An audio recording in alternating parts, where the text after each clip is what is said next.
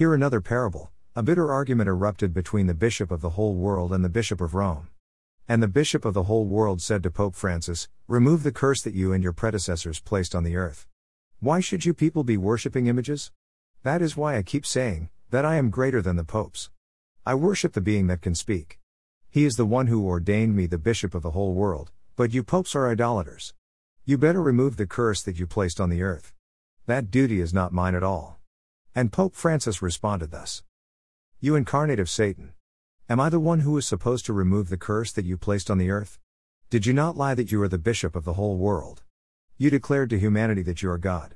Please, play your role as God, and remove the curse that you placed on the earth. As this argument was going on, the Holy Spirit spoke to the hearing of the self acclaimed vicars of Christ.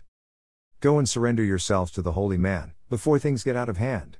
Go before him and renounce your positions as my representatives on earth, so that he can quickly carry out his duties as my incarnate. Remember, a stitch in time saves nine. Titus Aramago no edito.